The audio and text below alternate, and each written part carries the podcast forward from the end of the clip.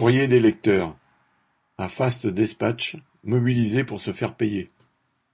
Début août, la direction française de Fast Dispatch, sous-traitant d'Amazon pour la livraison au dernier kilomètre entre guillemets, annonçait brutalement la fin de toutes ses activités en France avant de disparaître, laissant 1700 travailleurs sur le carreau, sans salaire, sans indemnité et dans l'inquiétude même de ne pouvoir faire valoir leurs droits faute d'une procédure de liquidation judiciaire.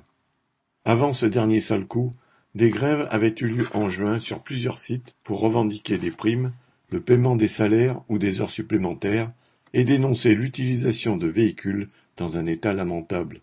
Depuis cette annonce du 9 août, de nombreux livreurs se sont rassemblés devant les sites Amazon dans lesquels ils travaillaient.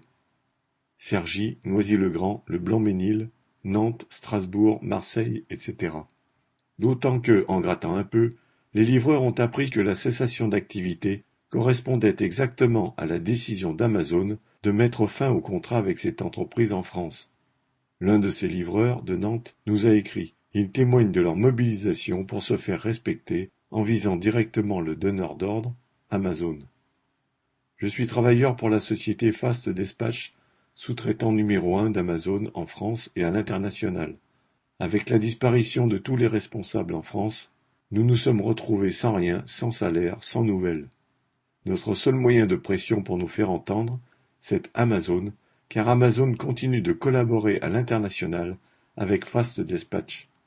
Avec les chauffeurs-livreurs de France, nous avons donc initié un mouvement national dans les centres de tri Amazon pour le versement de nos salaires. À Nantes, nous sommes 85 et nous avons décidé de venir bloquer les deux entreprises principales du site Amazon de l'agglomération, à Carquefou, dès huit heures le mardi 16 août. Le premier jour de blocage, nous avions pensé à lever le camp en fin de journée, mais après nous être concertés, nous avons décidé de bloquer 24 heures sur 24. Nous avons décidé de réclamer le paiement des mois de juillet et août et des preuves du déclenchement d'une procédure de liquidation judiciaire.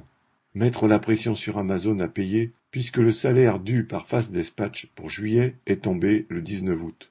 Première victoire. Pour les salaires d'août, Amazon nous a dit que ce ne serait pas possible. Mais nous avons persisté et leur avons bien dit que si eux ou Fast Dispatch ne payaient pas, nous resterions présents. Avec l'arrivée du responsable Amazon France sur le site de Carquefou, nous avons bien vu que la situation devenait pénible pour eux. Ils ont essayé de nous faire bouger en négociant des sorties de camions pour livrer les huit mille colis restés bloqués dans le dépôt, mais en vain. Des clients aussi se sont plaints, mais nous n'avons pas cédé. Amazon essaye de se dédouaner alors qu'ils ont une grande responsabilité et qu'ils ont fermé les yeux sur plein de manquements de fast dispatch. Licence de transport absente, état pitoyable des camions avec des freins qui ne fonctionnent pas et des pneus sur la ficelle, mensonges forcés concernant le bon état du véhicule sur les applications de contrôle, alors que ce sont des cercueils roulants. C'est honteux. À la porte d'Amazon, nous échangeons avec d'autres chauffeurs livreurs sous-traitants. Ils nous comprennent et nous disent qu'ils auraient fait la même chose à notre place. Les jours passent, parfois nous fatiguons, le roulement est compliqué à tenir, mais nous tenons, nous sommes là et toujours motivés. Mardi 30 août, notre acharnement paye. Nous avons touché le salaire d'août.